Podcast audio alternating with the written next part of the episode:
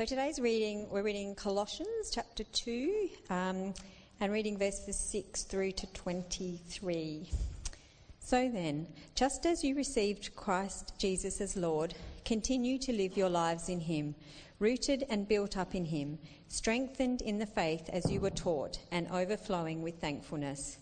See to it that no one takes you captive through hollow and deceptive philosophy, which depends on human tradition and the elemental spiritual forces of this world rather than on Christ. For in Christ, all the fullness of the deity lives in bodily form, and in Christ you have been brought to fullness. He is the head over every power and authority. In him you were also circumcised with a circumcision not performed by human hands. Your whole self, ruled by the flesh, was put off when you were circumcised by Christ, having been buried with him in baptism, in which you were also raised with him through your faith in the working of God who raised him from the dead. When you were dead in your sins and in the uncircumcision of your flesh, God made you alive with Christ. He forgave us all our sins, having cancelled the charge of our legal indebtedness which stood against us and condemned us. He has taken it away, nailing it to the cross. And having disarmed the powers and authorities, he made a public spectacle of them, triumphing over them by the cross. Therefore, do not let anyone judge you by what you eat or drink, or with regard to a religious festival, a new moon celebration, or a Sabbath day. These are a shadow of the things that were to come the reality, however, is found in Christ. Do not let anyone who delights in false humani- humility and the worship of angels disqualify you. Such a person also goes into great detail about what they have seen. They are puffed up with idle notions, but by their unspiritual mind.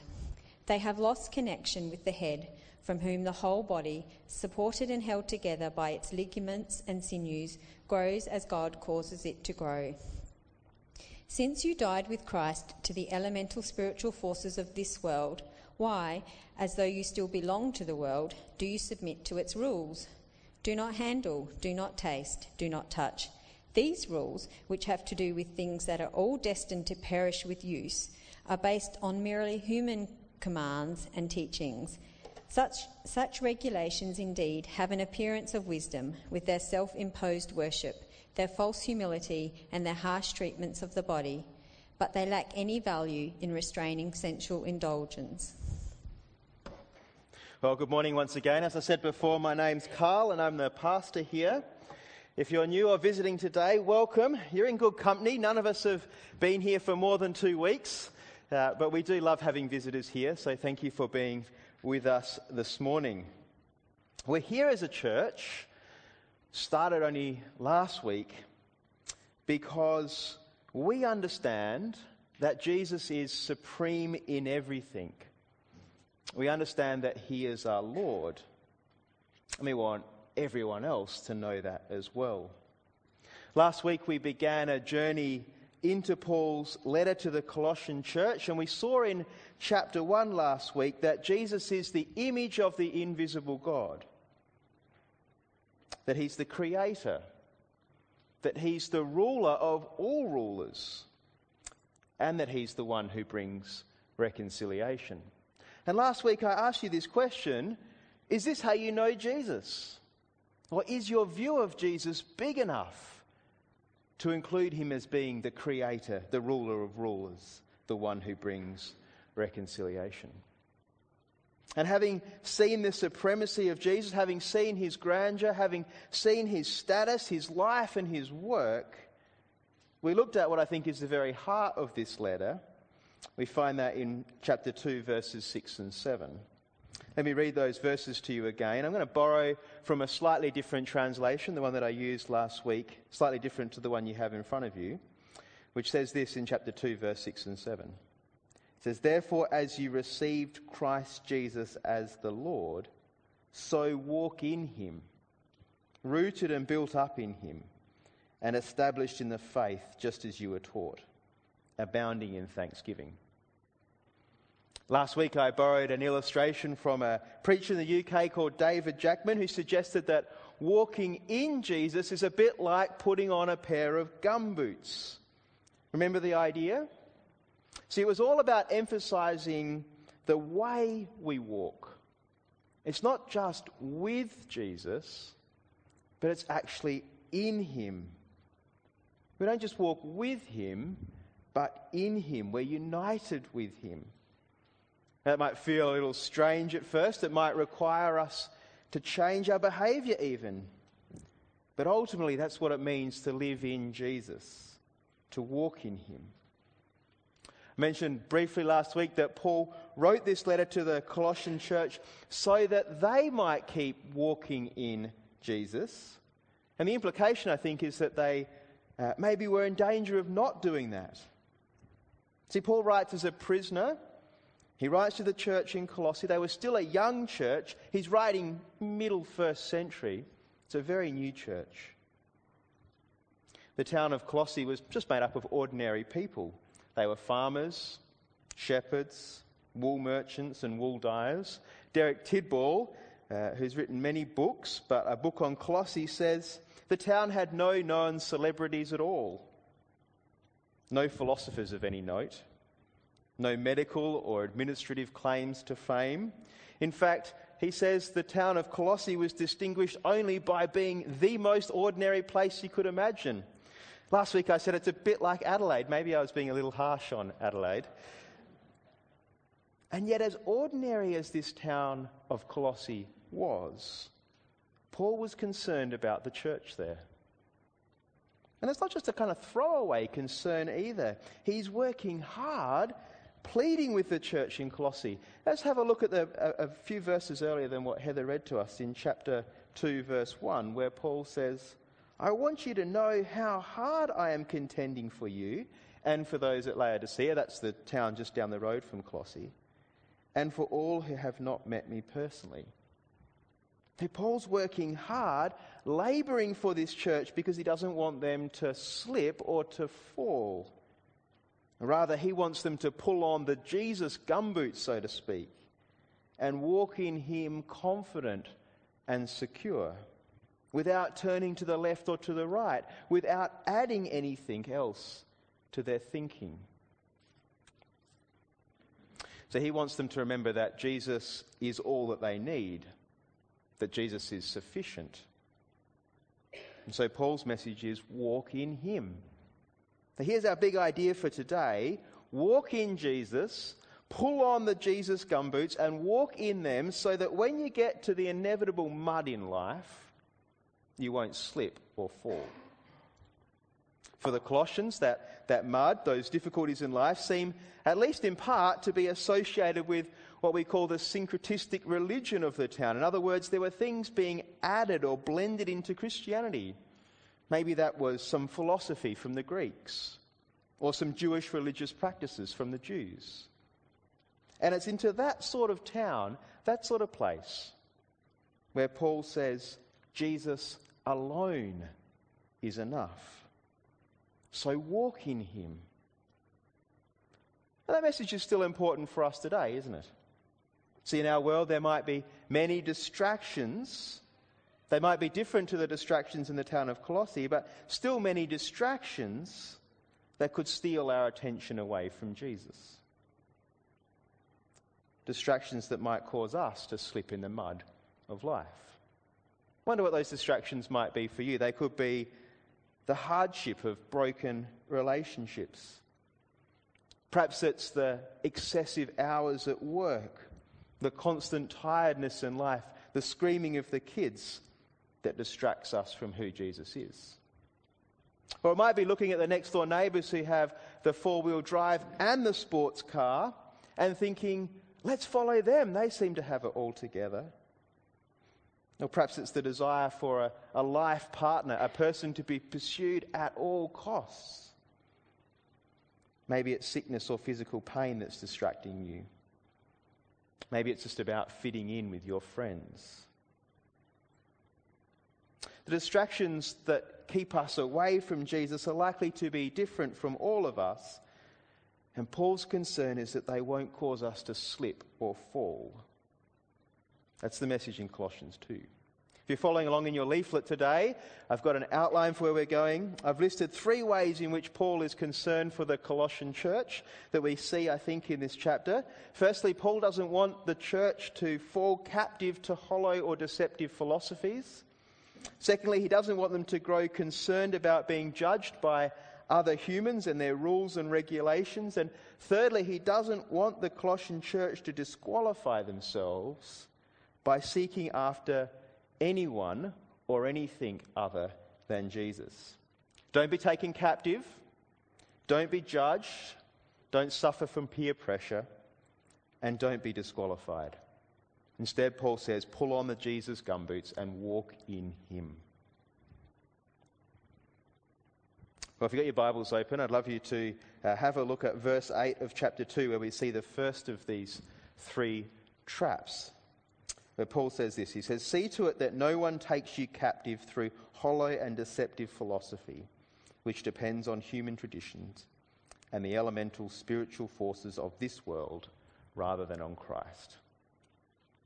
Paul says, Walk in Jesus so that you won't be taken captive or you won't be kidnapped or confused by a way of thinking that depends on human traditions and ignores God. I want to be clear here. Paul is not saying don't use your mind. He's not being anti intellectual. He's not saying don't go and study philosophy.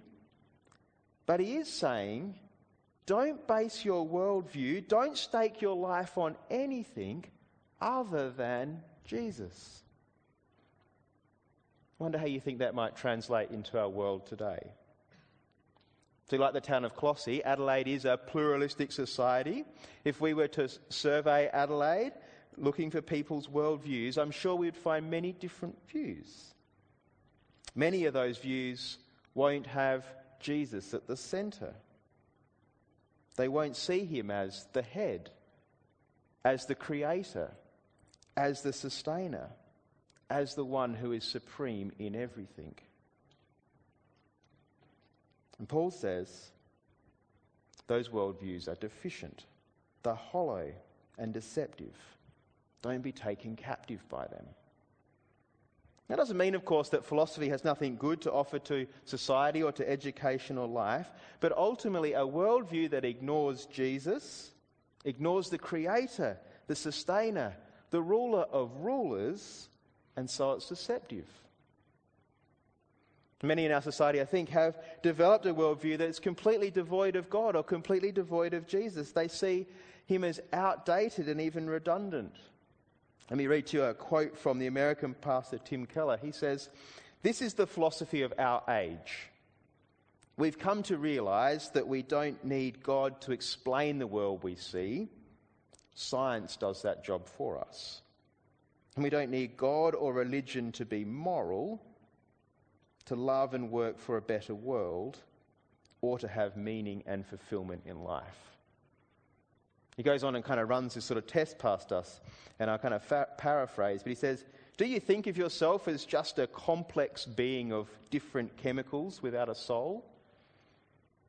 Do you think love is just a chemical reaction that helps people pass on their genes? That's what Tim Keller is saying is the philosophy of our world. And you see, in this worldview, Jesus has been excluded altogether. Paul says, Don't be taken captive by hollow philosophy that depends on human traditions or the elemental spiritual forces of the world. And he goes on to say why, and we see that in verse 9. Let me read it to you. He says, For in Christ all the fullness of the deity lives in bodily form, and in Christ you have been brought to fullness. He is the head over every power and authority. See, Jesus is the very fullness of God, Paul is saying. And if a philosophy or a worldview view excludes Jesus, then it must be hollow because he is God himself. He's the real head, he's the real power over every authority. Remember, he's supreme in all things. And did you see again in verse 10 the Jesus gumboots? In Christ, he says, in Christ you've been brought to fullness. Because we are in him, we've been made full. I've been thinking about this passage over the, the course of the week, and I've been wondering how it might impact our lives or how it might impact upon me. See, I trust in Jesus. My worldview includes him as being supreme. But still, sometimes I like to lay out my own safety net in this world. Perhaps it's because I don't always feel like I'm full in Christ. It's tempting sometimes to put our hope and trust in things other than Jesus, isn't it? Might be all sorts of things that you use to put your hope and trust in to find security. Many of those things are good things on their own, things like education and savings accounts, superannuation funds, health insurance, family that you can rely on. There's nothing wrong with these things. Indeed, they're good things that have been provided by God. It's great to have health insurance and a superannuation fund, but it's Jesus who is Lord. And it's because of his fullness and our union with him, our being filled in him, that we can experience the full assurance of salvation. Paul's pleading with the Colossian church don't depend or trust in any worldview that doesn't have Jesus at the top. He's the one that sustains this world, He's the creator, He's the true Lord of all. He's the one that guarantees life after death salvation, and peace with God. I wonder this morning, is that how you know Jesus? Is that how you view him? Do you have a big enough picture of who Jesus is? Paul says, pull on the Jesus gumboot so you don't slip in the mud of life or fall to deceptive philosophies. Well, the second trip hazard for the Colossian church is associated uh, with peer pressure. Have a look at verses 16 to 17. Let me read them to you. Therefore, don't let anyone judge you by what you eat or drink, or with regard to a religious festival, a new moon celebration, or a Sabbath day. These are a shadow of the things that were to come. The reality, however, is found in Christ. We'll look in a moment at the context of the therefore in this verse. But here's what I think Paul is saying because of what Jesus has achieved on the cross, don't slip in the mud by losing your focus on Jesus because of peer pressure in this world. Don't worry about being judged or being condemned by those who tell you that you're not a real follower of God unless you conform to certain rituals or certain rules. Now, for the Colossian church, what was probably on view here were things associated with Jewish religious practices things like kosher eating restrictions. For the Jews, these restrictions or these rules set them apart as real followers of God. But Paul says, no, to be a real follower of God, you need to pull on the Jesus gumboots and walk in Him. What you eat or drink doesn't matter. It's not these rituals or rules, not that they were a bad thing on themselves. Paul calls them shadows but the reality is, they don't set us apart anymore. They don't make us more holy or more godly or more set apart.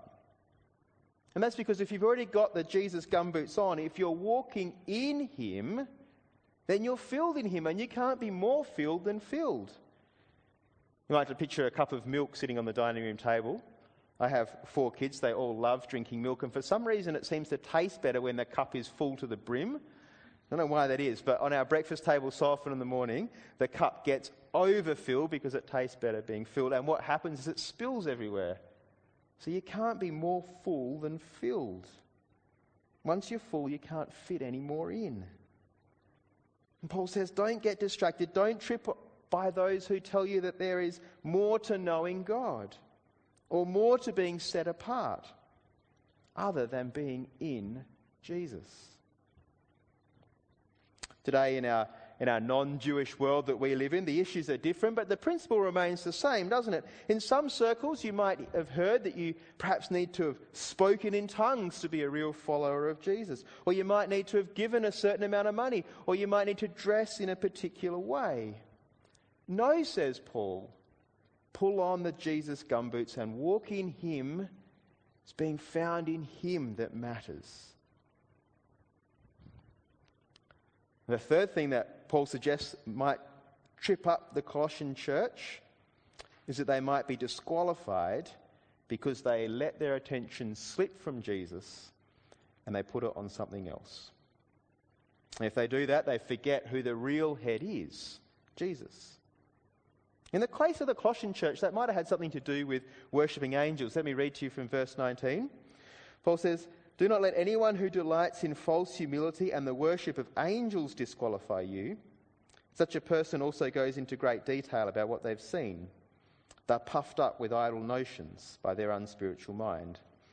They have lost connection with the head, from whom the whole body, supported and held together by its ligaments and sinews, grows as God causes it to grow. I wonder if you've ever been disqualified from something. If you have, you probably know how painful disqualification can be. It's a pain well known by Jane Saville. Do you know who Jane was? Jane was a Olympic level Australian walker during the 2000 Sydney Olympics. Jane was out the front in the 20 kilometre walk. She was approaching the stadium. She could probably hear the crowd roaring. She just had to do one more lap around the inside of that stadium. And when she was a few minutes from entering into the stadium, this happened. There's a photo on the screen. You might remember. She was disqualified. I don't know the exact rules of what walking kind of entails, but it was something to do with how she was lifting her heels. She was just a few metres from the stadium and she was disqualified from winning the gold medal. I reckon even the photo just hurts looking at it. Paul uses the language of disqualification here to speak of those who've lost connection with Jesus. He says they're worshipping something else.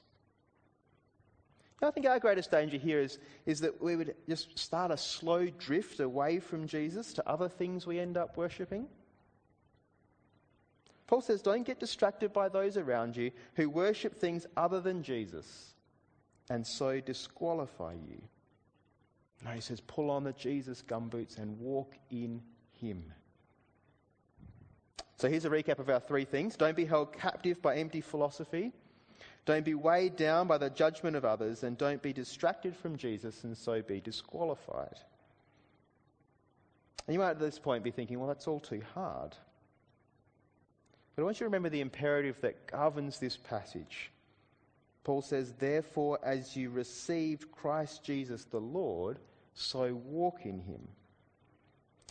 Remember, as those who trust in Jesus, those who have received him as Lord, we're united with him united with the Creator, the ruler, the one who is supreme in all things. And so we walk in His strength. To see this, I'd like you to turn back to verse 11 of our passage today. And if you're looking at these verses for the first time or the first time in a long time, it might come as a bit of a surprise to you to see Paul suddenly start talking about circumcision. Today we know what it is, but it's not something we talk about very often. And so you might be wondering, why does Paul mention it? Well, in the Jewish custom, it was a way of marking out people who were set apart as God's chosen and special people. And so it may well have been that in the case of the pluralistic and syncretistic society of Colossae, Jews were saying to Christians, if you want to be part of the real people of God, you have to be circumcised. Some of Paul's other letters, particularly his letter to the Galatians, address this topic in much more detail but here, Paul simply shows us that having been incorporated into Jesus, having been buried with him, and raised with him, there's nothing more we need. Have a look at verse 12, where Paul says, Having been buried with him in baptism, in which you were also raised with him through your faith in the working of God who raised him from the dead. So I think what Paul is saying here is that those who are in Christ have actually died to sin just as Jesus died and just as Jesus was raised to new life, so those who are in Christ are raised to new life through faith. What does that mean? Well, it's really about how those gumboots keep us safe in the mud of life.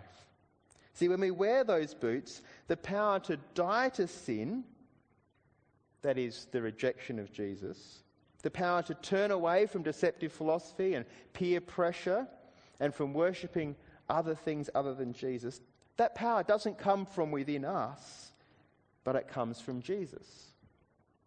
And the power to live a new life, to walk in those boots and not get distracted by the world around us, that doesn't come from us either, but from the one who has the power to raise Jesus from the dead. God the Father. And so when we walk in Him, because of the power of God the Father, we can be absolutely confident of our future. Confident knowing that it's in His power that we're held firm. So it's being in Him, walking in Him, that protects us as we move our way through life. It's by His death and by His resurrection that we're forgiven and made new. We've started a new church here in Unley because we want everyone to be walking in Jesus, walking through the difficulties and the uncertainties of life in Him. It's not always an easy task, is it? Just as it was for the Colossian church, there are many distractions that might cause us to slip. But here's the great reality if we are in Jesus, if we're wearing His gumboots, he will hold us fast. Let me pray for us. Father God, we thank you for your Son, Jesus. We thank you that in him we have all that we need. And Father, we ask that you would help us to walk in him by your power. Father, there's no one else but Jesus to whom we can depend. It's through him that we have been raised to new life. There is no other name through whom we are redeemed. So, Father, help us to walk in him. Amen.